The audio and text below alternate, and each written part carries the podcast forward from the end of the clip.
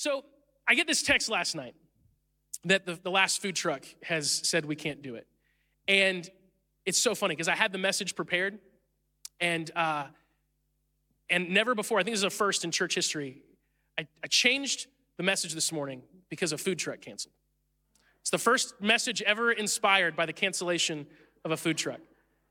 I was hanging out at my, at my uh, in law's house. We have a lot of family in town this week, and so we were all there, and Sandra texted me. And it was interesting because as soon as she said, hey, they just they can't find help, this, this one specific teaching of Jesus just jumped into my mind. And to the point where I couldn't stop thinking about it. And I just, I just knew, okay, Lord, this is what you want me to talk about. And so I'm going to read it Matthew chapter 9, verses 35 through 38.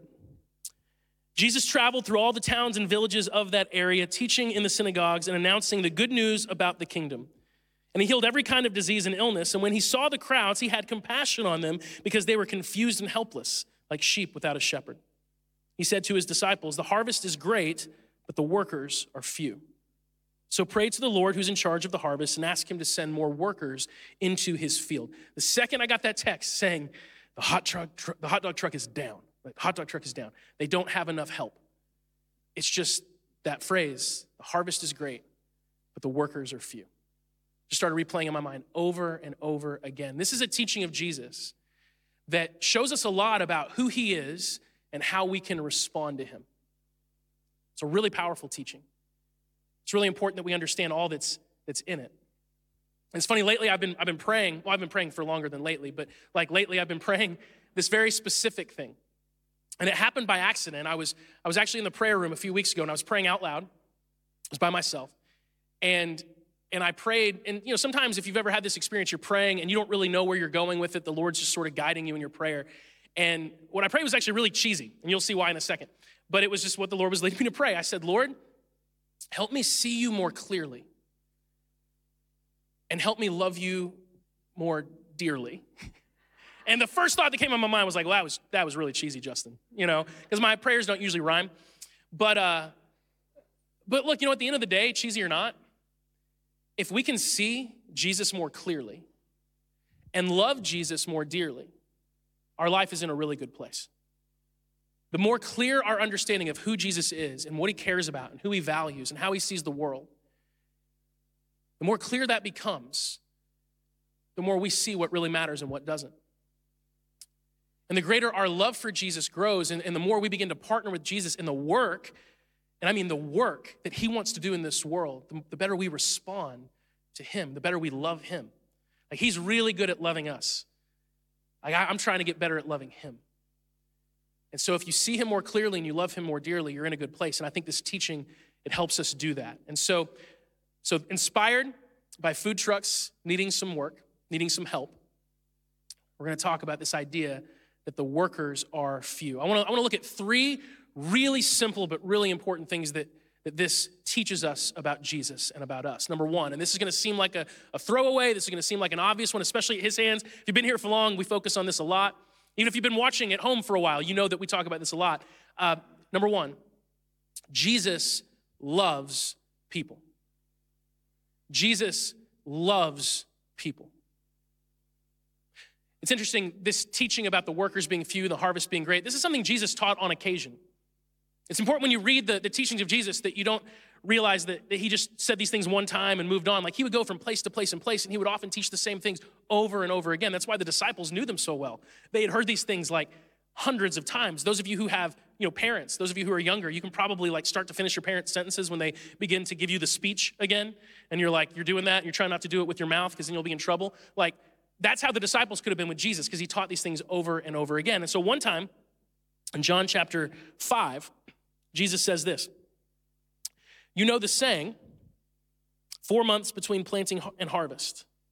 But I say, wake up and look around. The fields are already ripe for harvest. The harvesters are paid good wages, and the fruit they harvest is people brought to eternal life. What joy awaits the planter and the harvester alike? You know the saying, one plants and another harvests, and it's true. I sent you to harvest where you didn't plant. Others had already done the work, and now you will get to gather the harvest. Where Jesus says this is just as important as what he says.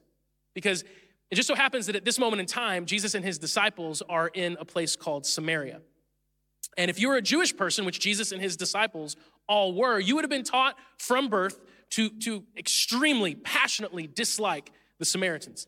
That's why when Jesus tells the classic story that even if you haven't grown up in church, you probably heard like the Good Samaritan, that was meant to have shock value because a Jewish person would not have any concept of a good Samaritan. If you were a Samaritan, you were not good.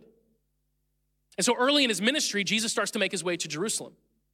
And the fastest way to Jerusalem was through Samaria, but no Jewish people would, would ever go, no Jewish person would ever go through Samaria. They would go the long way just to avoid it. But Jesus says, no, no, no, let's just go through Samaria. And the disciples were probably thinking, oh my goodness, what's he thinking? You know, but he's the, he's the master, we're the, we're the followers, we got to do what he says, but we're just to go straight through. Nope, Jesus stops and he interacts with the people and he teaches them. In fact, it's a Samaritan woman who becomes the very first person to ever hear Jesus outright say, I am the Messiah. And he's with his disciples in Samaria, and he says, Hey, look at these fields. And it's interesting because the translation I read uses the, the word ripe. The, the fields are ripe for harvest. In the original language, in the Greek language, it's actually the word white. The fields are white with harvest. You're like, what in the world does that mean? Well, the Samaritans, when they would go harvest, they, they wore white. That was part of their culture, their tradition. They wore white clothing. And so, so here are Jesus' disciples, and he's pointing to these fields, and what do they see? They see all these, these workers in the fields, and they're all wearing white, and Jesus says, I see a harvest. They would have been taught to see people that when the Son of Man came, when Jesus came, the Messiah that they had been promised, they would have seen people that he's gonna deal with them. The Pharisees, the religious leaders, they would have seen those people like, like chaff that was meant to be burned away, not, not the harvest, not what you want to keep. But Jesus says, No, no, I see a harvest. I love those people. I love those people. I came for those people. You see, we have to understand that Jesus loves everyone.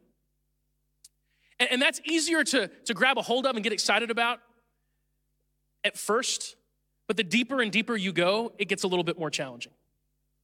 Number one, hear this Jesus loves you. Now, for some of you, you're like, yeah, and he oughta, you know, and uh, pray about that if that's your response to that. But, uh, but let, us be honest, there's a lot of us that go, does he really?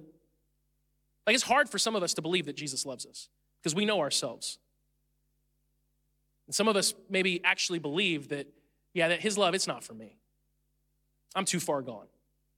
You don't know the things that I've done. You don't know the things that I think. If you, if you knew the thoughts that ran through my mind, there's no way that the Lord would love me. And we say this very often, but it has to be repeated. This is such a part of our, of our church's DNA, our culture. Jesus does not love you out of ignorance.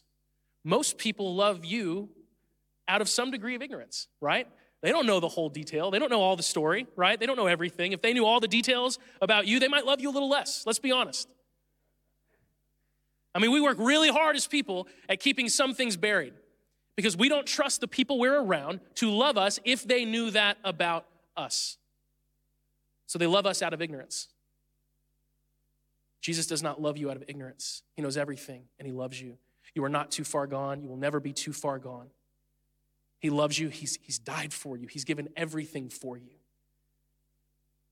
And so don't, don't believe for a second that the love of Jesus is somehow not for you, that you are somehow disqualified from his love because of anything that has ever happened in your life or will ever happen. And if you happen to be going through a season right now that's really difficult, if you feel like a failure, you are not exempt from the love of Jesus, not for one second. Don't believe that. It's not true. He loves you. He also loves everybody else. Now that becomes a problem too because we don't love everybody else, right? Mean, we might say, oh, I love people. What we really mean is I love certain people. Or I love certain types of people. You know, we have these four words that guide us as a church. Uh, and I have these, this conversation with a lot of people. It's the words love, accept, agree, and endorse. What that means is we love everybody. We love everybody. We accept like virtually everybody. Even the only reason I say virtually is because I don't know if someone came in and they were like doing something really dangerous that could harm other people around them. We would say, hey, we love you, but you just can't be here right now until this gets settled, right? Like that's happened maybe twice in the history of our church where literally something was happening in the moment that was so intense that we had to say, you, You've got to go and we'll reach out to you, but this is, this is not good. That's, that's like a caveat. We love everyone. We accept like everyone. We don't agree with everyone. And we, we don't even endorse what everyone thinks or, or does, but, but how sad is it that we live in a culture that says if you don't endorse me or agree with me, you don't love me? And I'll have people sometimes reach out to me, and what they want is agreement. They'll say, Hey, I just need to know with, with this church, I need to know that you agree with this. And I'll look at them and say, well, I don't. If, if all you want is agreement, then you're, you're, you've got really low goals because love is better than agreement. Love is so much more powerful than, than agreement. And we can love each other even if we don't agree. Don't settle for agreement when you can have love, and don't just love the people you agree with, because that's not hard. Like it's, it's easy to love people that you agree with, right? It's easy to love people who believe the way you believe. It's easy to love people who vote the way you vote. It's easy to love people who see the world the way that you see the world. What's really hard is loving people who don't. But what we have to understand about this Jesus loves people thing is that it is complete. It is, there's, there's no caveats to it. He loves everyone. And in some ways, that's kind of a problem we got to deal with because he loves people passionately. This means that the people that you believe are the problem with the world, the people you might look at and go, they're the reason that things aren't the way they should be. Yeah, maybe, but Jesus loves them a lot. Every bit as much as he loves you. Even the people, and this is where it gets really hard and really personal, even the people who have done things in your life that have, have jacked you up a little bit. Jesus wasn't for what they did. He doesn't excuse what they did. In fact, that's why scripture says, never take vengeance, for vengeance is mine, says the Lord. The, the Lord will make everything right, but he still loves those people. That's a hard thing to reconcile, isn't it? Like, God, how, you love the person who hurt me. You love the person who betrayed me, who lied about me, who harmed me, who abused me. You love that person, and I I'm supposed to love that person? And the answer is yes. Now, you may need to love them at a distance. But, but love, love has this way of, of completely and totally unbinding us from the burden of unforgiveness and bitterness and resentment. That just twists us up. It just, it just makes us wither and die inside. And love, it takes all that away. When Jesus looks at the Samaritans, when he looks at these people that the disciples would have been taught to loathe, to avoid, I mean, they literally would, would go out of their way, go out of their way to get to Jerusalem, which was like their capital, just so they didn't have to go through Samaria. They would inconvenience themselves to not have to be around those people. Jesus says, Hey, before I do anything else early in my ministry, see those people? I love them. And so we have to be a, a people, we have to be a church that loves everybody. I mean, picture the person who's the most opposite you you can possibly imagine. I mean, down to, to every viewpoint you have about the world and the team that you root for. I mean, I, you know, I'm a huge Duke basketball fan. There's North Carolina fans that go to this church, and I'm all right with that. You know, Scott, I know where you're sitting. I see you every Sunday. It's all right, man. It's all right. I'm praying for you. Every, I pray for you all the time. God deliver Scott from his folly, you know? And Scott will tell me, hey, you know, look at the sky, it's Carolina blue. And I'm like, that's after the fall. Before, it's clearly it was Duke blue. Everyone knows that. Pastors know that. That's just the, the broken world we live in. I'm teasing. But like, but honestly, all jokes aside, no, no, picture the person who's the most opposite of you you can imagine. And maybe it's a person that, uh, that pops up in your news feed because every time they post something on Facebook, you stop and look at it for a second and go like, oh, you know? And then Facebook sees that you do that and they're like, oh, you might, you must like what they say. And so it just keeps popping up and you're like, ah, right? Jesus loves that person. You know, it, and I'll, I'll move on. Jesus probably didn't agree with that many people when he was on the earth. Because, like, no, no, one had it right. He, he knows God the Father completely, he knows everything. And I, I bet there were very few people that Jesus agreed with. There were very few people who could have said something to Jesus and him go, nailed it, I mean, everybody. He was like, yeah, kind of, but you know, not, no. Even his own disciples who followed him, there's these stories where they're like, hey, Jesus, you want us to go do this? Like, there's this one time where these people reject him. They're like, Jesus, you want us to pray and call like fire down from heaven to burn them up? And he's like, no, I don't. Not at all. It, Jesus agreed with very few, but he loved everybody. What would, what would our community be like? What would your life be like if you could love like that? Hmm. Jesus loves people. He sees everyone as a harvest. Number two, this is a big one. because this breaks some categories for you if, if you've been following Jesus for long. If not, this might be a really easy one. But Jesus needs help. Jesus needs help. Jesus saying, hey, the harvest is great, but the workers are few. This is the equivalent of God putting a help wanted sign out front. And you know, it's, it's one thing if food trucks and restaurants and businesses are understaffed and they can't do what they're meant to do because there's not enough workers. And that's sad. And, and like even the food truck thing, like I'm bummed for us, I'm more bummed for them. They were going to have a great day. But that's one thing. If, if the kingdom of God is understaffed, and there's people who don't know Jesus just because other people won't step up and, and do some work, that's, that's more tragic than anything that we can imagine. Jesus needs help. Now, it's, it's hard to think of Jesus as someone needing help, right? He's Jesus. And again, if you've grown up in church and you have this view of Jesus, like, it needs help, but, but he does. In fact, there's many times in his story where he, he asks for it. And there's other times where he couldn't even ask for it, but it was given. In fact, I, I was reminded of this a couple months ago. I had a, a moment with God. It was really powerful, really personal. I went on this uh, five day retreat. I talked about it. It was a silent retreat. I didn't make it, but, uh, but I, I did good. I did good. I did really well for me. I think I had two day silent retreat. I'm there. I'm working my way up. But uh, but on this retreat, they had this path, this little path you could walk, a trail, and on the trail were these things called. You, you if you grew up, some of you guys grew up Catholic or or Lutheran, maybe something like that, uh, something like that. Like it's a weird thing. Sorry, we're all we're all weird. Um, but they, there's this thing called the Stations of the Cross, and that's not something that was part of my tradition growing up. But but what they are is they're, they're pictures of certain moments in the story of Jesus going to the cross and then the resurrection. And the idea is that you, you stop at the different stations of the cross and reflect on them. Pray and, and say, Lord, what does this say about who you are, what you did, what you've done for me? And so I'm walking and I'm looking at all the stations of the cross. And, you know, I mean, there's like his, his on, he's on the cross, like he's dying. And that one was really cool, but it's not the one that stuck out to me. And it wasn't even the, the brutality of Jesus being beaten. That wasn't the one that stuck out to me. The one that actually stuck out to me, I have a picture of it. I took a picture of it while I was there. And so, guys, you can put that up.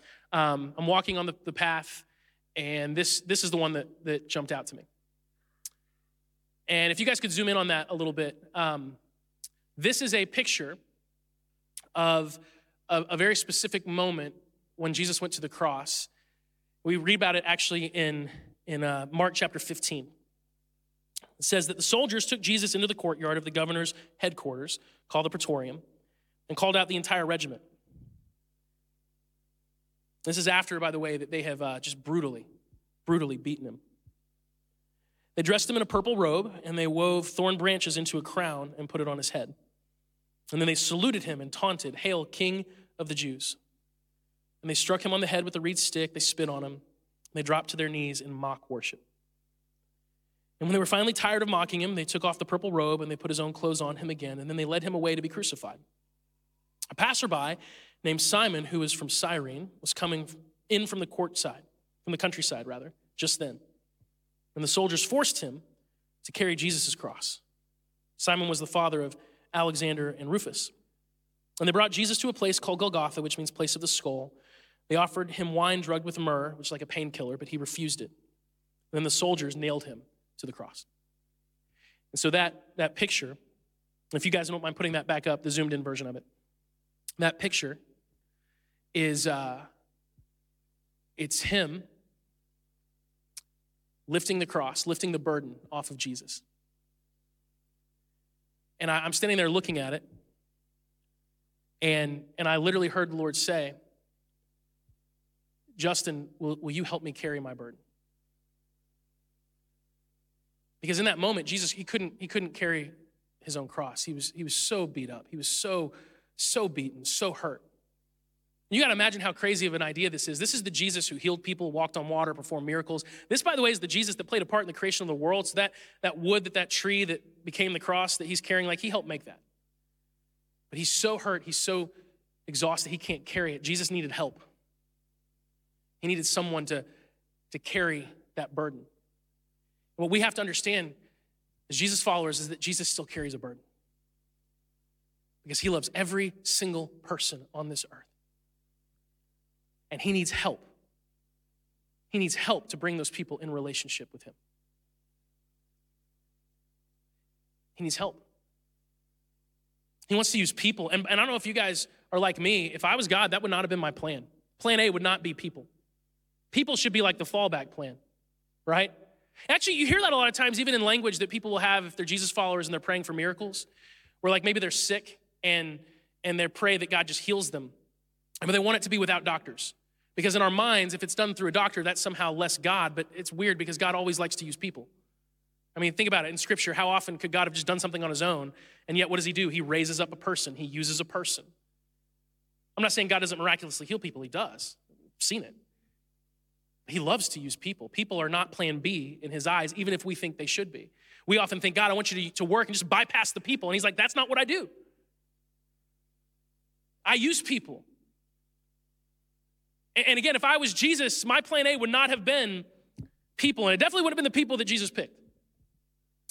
But that was his plan A, and here we are, 2,000 years later, and we're worshiping him along with billions of people. So maybe Jesus knows what he's doing. People are his plan A. He needs us. He's chosen us to be the way that he's going to reach the world. Jesus needs help. He needs someone to help him carry that burden. The question is, will we, will we answer the call? One final point. Jesus doesn't just need help, he needs, he needs your help. This is where it gets really cool. Jesus needs your help. Matthew chapter 5, Jesus writes, You are the light of the world. Like a city on a hilltop that cannot be hidden, no one lights a lamp and then puts it under a basket. Instead, a lamp is placed on a stand where it gives light to everyone in the house. In the same way, let your good deeds shine out for all to see so that everyone will praise your heavenly Father. One of the things that makes our, our faith really unique, and it's important that we know these things, this is important for us to have an, an intellectually developed faith. One of the things that makes our faith very unique is that our God believes in us. Like, it's one thing to believe in God, but it's another thing to believe in a God who believes in you. And I'm just gonna be honest if you put all the founders of the major faiths up on a stage and ask them about their view of humanity, Jesus would stand out. He would stand out, and it wouldn't even be close. Because Jesus believes in people. Jesus has a high view of humanity, and Jesus has a high, high view of you. When he says that you are the light of the world, he's talking about all of us. That, that in our language would be a y'all. Like he's saying, y'all are the light of the world, right? In Georgia speak, it's a plural you. But I don't think the Jewish people had y'all that hadn't developed yet. I'm still waiting for everyone in the world to get y'all is actually a really helpful word. I didn't speak that word until I moved down here. We didn't have that word in Wisconsin. We said things like you all, um, but it's just not. It's less efficient, and so uh, it's a y'all, but but it's personal too. And so I, I, I, want you to seriously think about this. Do you believe that you are the light of the world? Do you believe that you personally have been created by God and you are, you are of such value? There is something so insanely important about you that you are actually meant and designed to be put on display by God so that people can look at you and the way that you live and say, there's something different, there's something powerful. I believe in God because of that person. It's hard for us to believe that about ourselves because we have a lower view of ourselves than God has of us. And that is clear throughout the entirety of Scripture because time and time again, if you read the stories of Scripture, God comes, He often sends an angel to someone, He says, Hey, I'm picking you. And the people always argue. They're like, nope, wrong person. You have way overestimated me. It's Moses, right? Who, who am I? Like, I, you can't send me, send somebody else. Read the story of Gideon. He's like, nope, wrong person. Time and time again, God shows up. He says, I've picked you. And everyone's like, uh uh-uh, uh not. Mm-mm. Why? Because we have a lower view of ourselves than God has of us. You need to hear this. Whatever you think about yourself, whatever your view of yourself, unless you're like maybe a clinical narcissist, who thinks the world revolves around you, right? And there are people like that. I'm actually scared because one of my kids one time said that they, they were struggling to make the sun come up. And I was like, do they actually believe that they make the sun come up? Because that's a whole different whatever. I'm like, Dad, I can't make the sun come up. It was like five in the morning. I was like, what? All right, pray about that. Um, but reality is, whatever you think about yourself, God thinks higher. Whatever you think you're capable of, God thinks you're, you're capable of more. You are the light of the world. You are meant to live in such a way that it inspires people. that it causes people to have like a crisis where they have to sort of reconcile and, and wrestle with God because they see something in you that is undeniable. And, and this is where it becomes really personal. Like people are not just God's plan A for reaching the world, you are God's plan A for someone. You are someone's best chance to know Jesus. Right now, there is someone alive who does not know him, who has not experienced that joy and that hope that only Jesus can provide. You know, in the, in the lobby, we have that light fixture that represents people knowing Jesus. And every time someone gets baptized, we, we turn another light on until it fills up, and then we start over. And, and I love that, that visual because the lights that aren't on, they're not broken, they're just not connected to power yet. There are people in your life that that's, that's what they're like. They're, they're just waiting to be connected to their power source. And then they'll be able to do what those lights are meant to do, which is to shine, to live the life that they're meant to live. And, and you are that person's best chance. That's a, that's a huge privilege, but also a massive responsibility to think about. For some of you, it's, it's the people you work with. It's people you work with. You work with someone and they need Jesus and you know it, but it's awkward, right? It's awkward to talk about Jesus at work. Sometimes you might get in trouble. But you know, we had a, a guy get baptized a few months ago, and one of the things that the phrase pushed him over the edge just came to my mind, but that's probably not the right phrase for following Jesus. I don't know the, the a better one. That's like a negative thing. that what, what got him all the way was, was one of his coworkers, actually someone who worked for him, gave him a Bible and just said, Hey, I, got this for you, not because I think you're a bad person and your life needs to change. It's not that. But I just, I think God has something for you, and I think you might find it in this. And then he got baptized by his, his employee at our church. And I, you think that guy got a raise? I would imagine he got a raise, right? And look, if you're the guy who baptized your employee and you didn't give him a raise, you just need to pray about that because, like, look what he did for you. I mean, come on.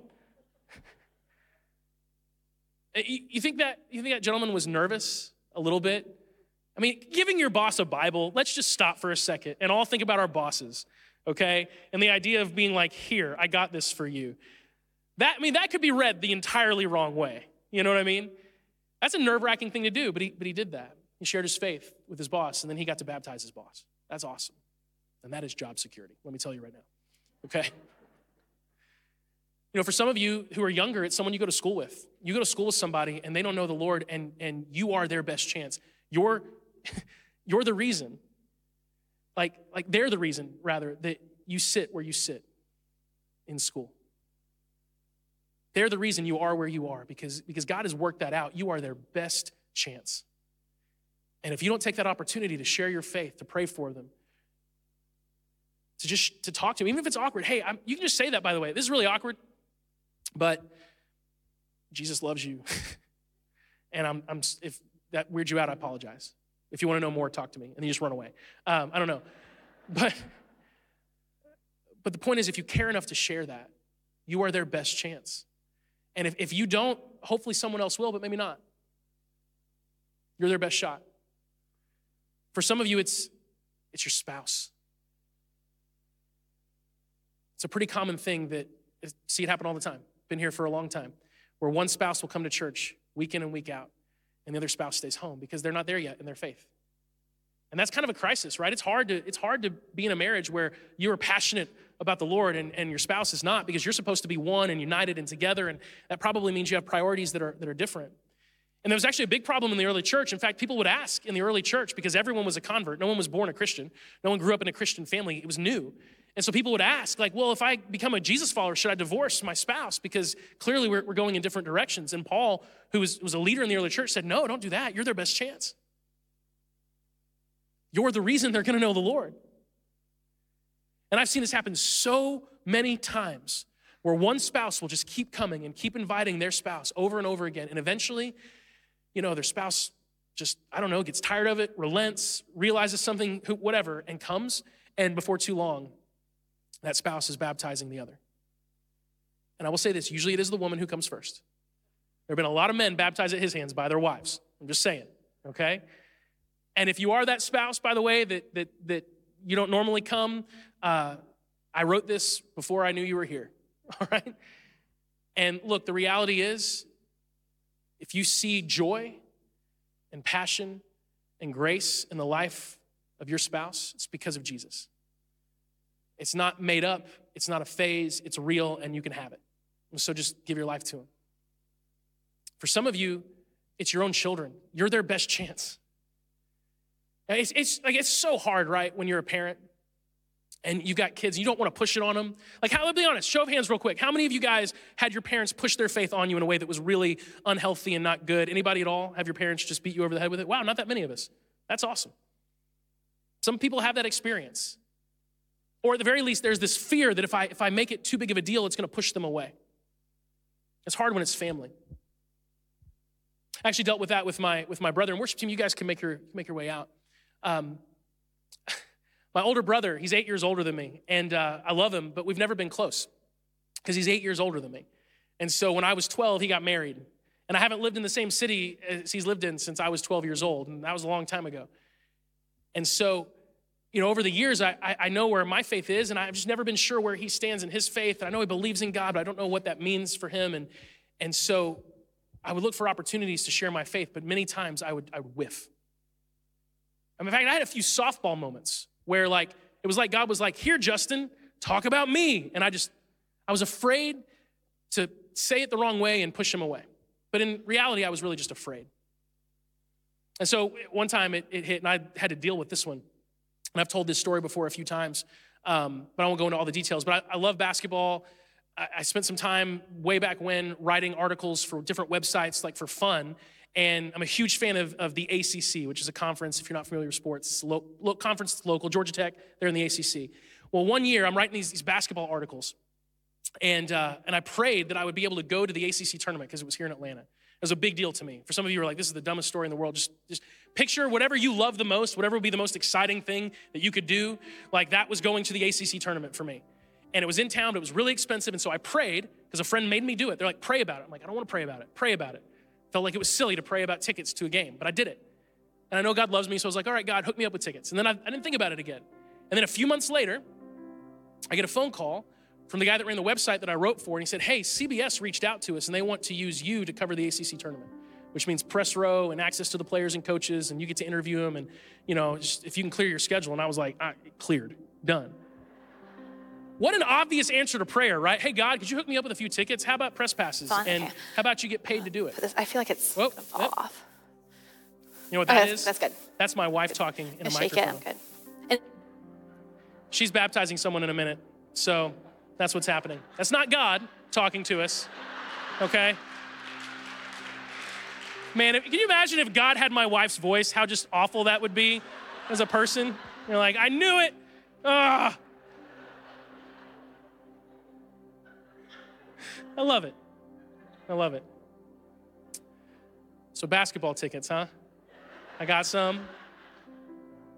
And, you know, my brother called me when he heard about that, when he heard I was going to be covering this tournament for CBS. He was like, wow. He called me up and said, How'd that happen?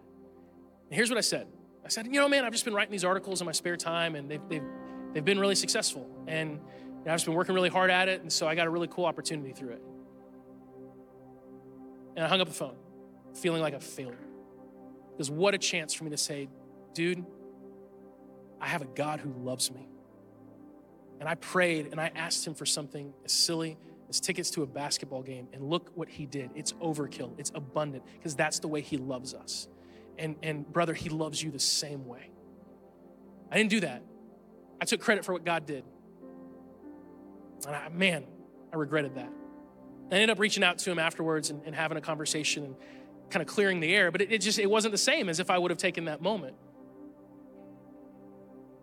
My point is that God wants to use you, me, all of us to reach somebody, and you are that person's best chance at that moment in time.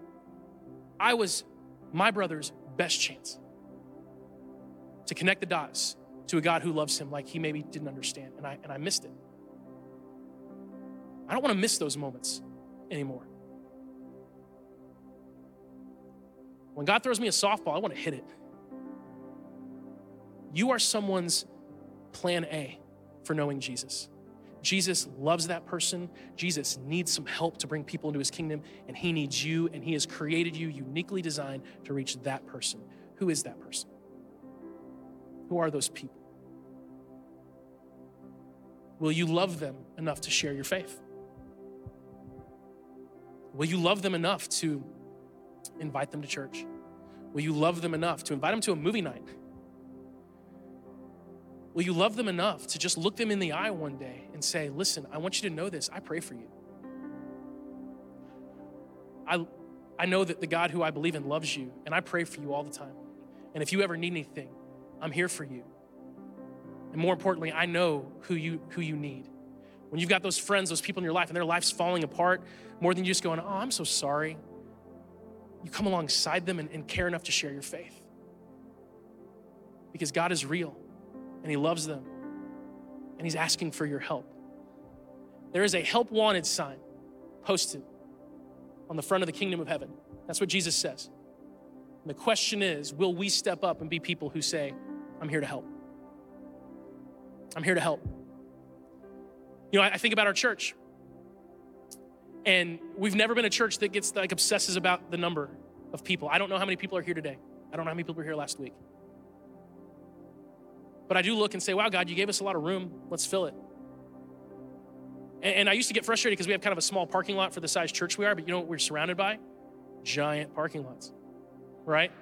BJ's, Lowe's, they don't need all that parking, not on Sunday morning. That's our parking. It is. And one day y'all are going to be parking there. No, not, it was like a nervous laugh. oh, no. No, you're to park at Lowe's, you're to walk across the street, you're to love it. You're to love it. You're to be so excited because his kingdom is meant to grow. And so I, I want to encourage you, I want to, I want to challenge us today. Will I be a worker for the Lord? He said, Pray. The harvest is great, the workers are few. He needs help. Will I be someone who steps up and helps? Will I be someone who shares my faith? Don't give up with those people that you know and love. Don't quit. Don't quit on them. They're too important. God loves them too much. And those people that you disagree with and you can't stand, God loves them. Pray for them, talk to them, share your faith at every opportunity. There's a help wanted sign, and, and, and, you're meant to respond to it. And you might walk in and you might have the same questions we all have when we, when we get a new job like, hey, what are the hours like? Oh, all the time, constant. Really? Yeah, any moment in time. God might wake you up in the middle of the night and you're supposed to pray for somebody. You're like, that is inconvenient. Yep, well, what, what's the what's the pay? Interesting. That's an interesting, you know, thing to be paid. Number one, you get to share in the glory of God. But then you also share in the suffering. Sometimes people hate you because you follow Jesus. Like, it's just, it's just what it is. That's okay. I've had people hate me before. I've deserved it. So why I can be hated for that. And maybe this is a really bad sell. Uh, you might say, well, what are the were, are there any perks? Any perks? Like some of us have had jobs with perks. I used to work at Blockbuster Video, got five free rentals a week. That was a huge perk. Cheap. I had the cheapest dates in high school. I'm like, hey, let's watch a movie. And pay a dime. no, in, in all honesty, all silliness aside, look, you answer this help wanted. You say, I'll be a worker, Lord. You get to be part of the greatest movement that has ever existed or will ever exist in the history of the world. There is no movement that has ever taken place that is as powerful and as important as the movement of Jesus. There is a reason, by the way, that authoritarian countries don't want the gospel. Because all of a sudden, if people start hearing that they're created by God and valued by God, that they are the children of God, they start believing that that's true, the value, the self importance that begins to grow, that's dangerous. The movement of Jesus is the most powerful movement that has ever existed, so much so that when you look at almost any social movement that's ever happened in history that's led to people being more free, more valued, that movement is almost always, and I mean, it's strange how it's almost always led by passionate followers of Jesus Christ. The civil rights movement, passionate followers of Jesus Christ are who led that movement. Why? Because they saw things the way that God sees them. You look all over the world, the people doing the hardest work right now to, to free people from, from slavery.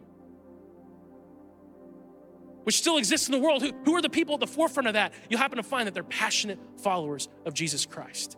Because when you see him more clearly, you love him more dearly, you see the world the way he sees it, and you say, Yes, I will do the work.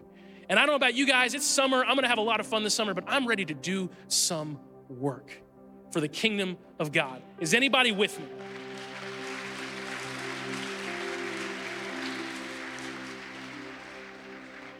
So pray and ask Him, What do you want me to do? Who do you want me to talk to?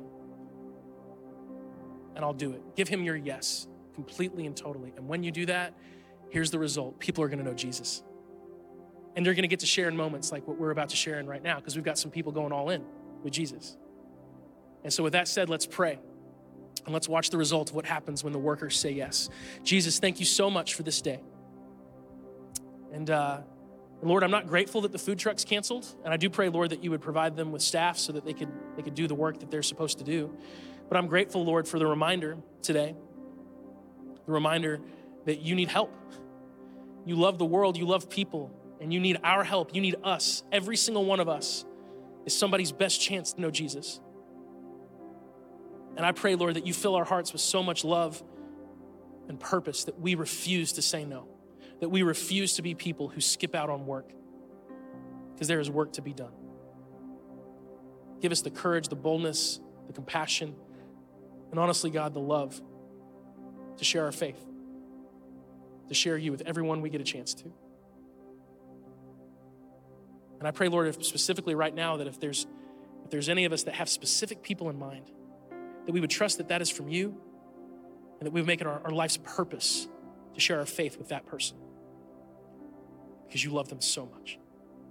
You're desperate to know them, Lord. We pray this in your name. Amen.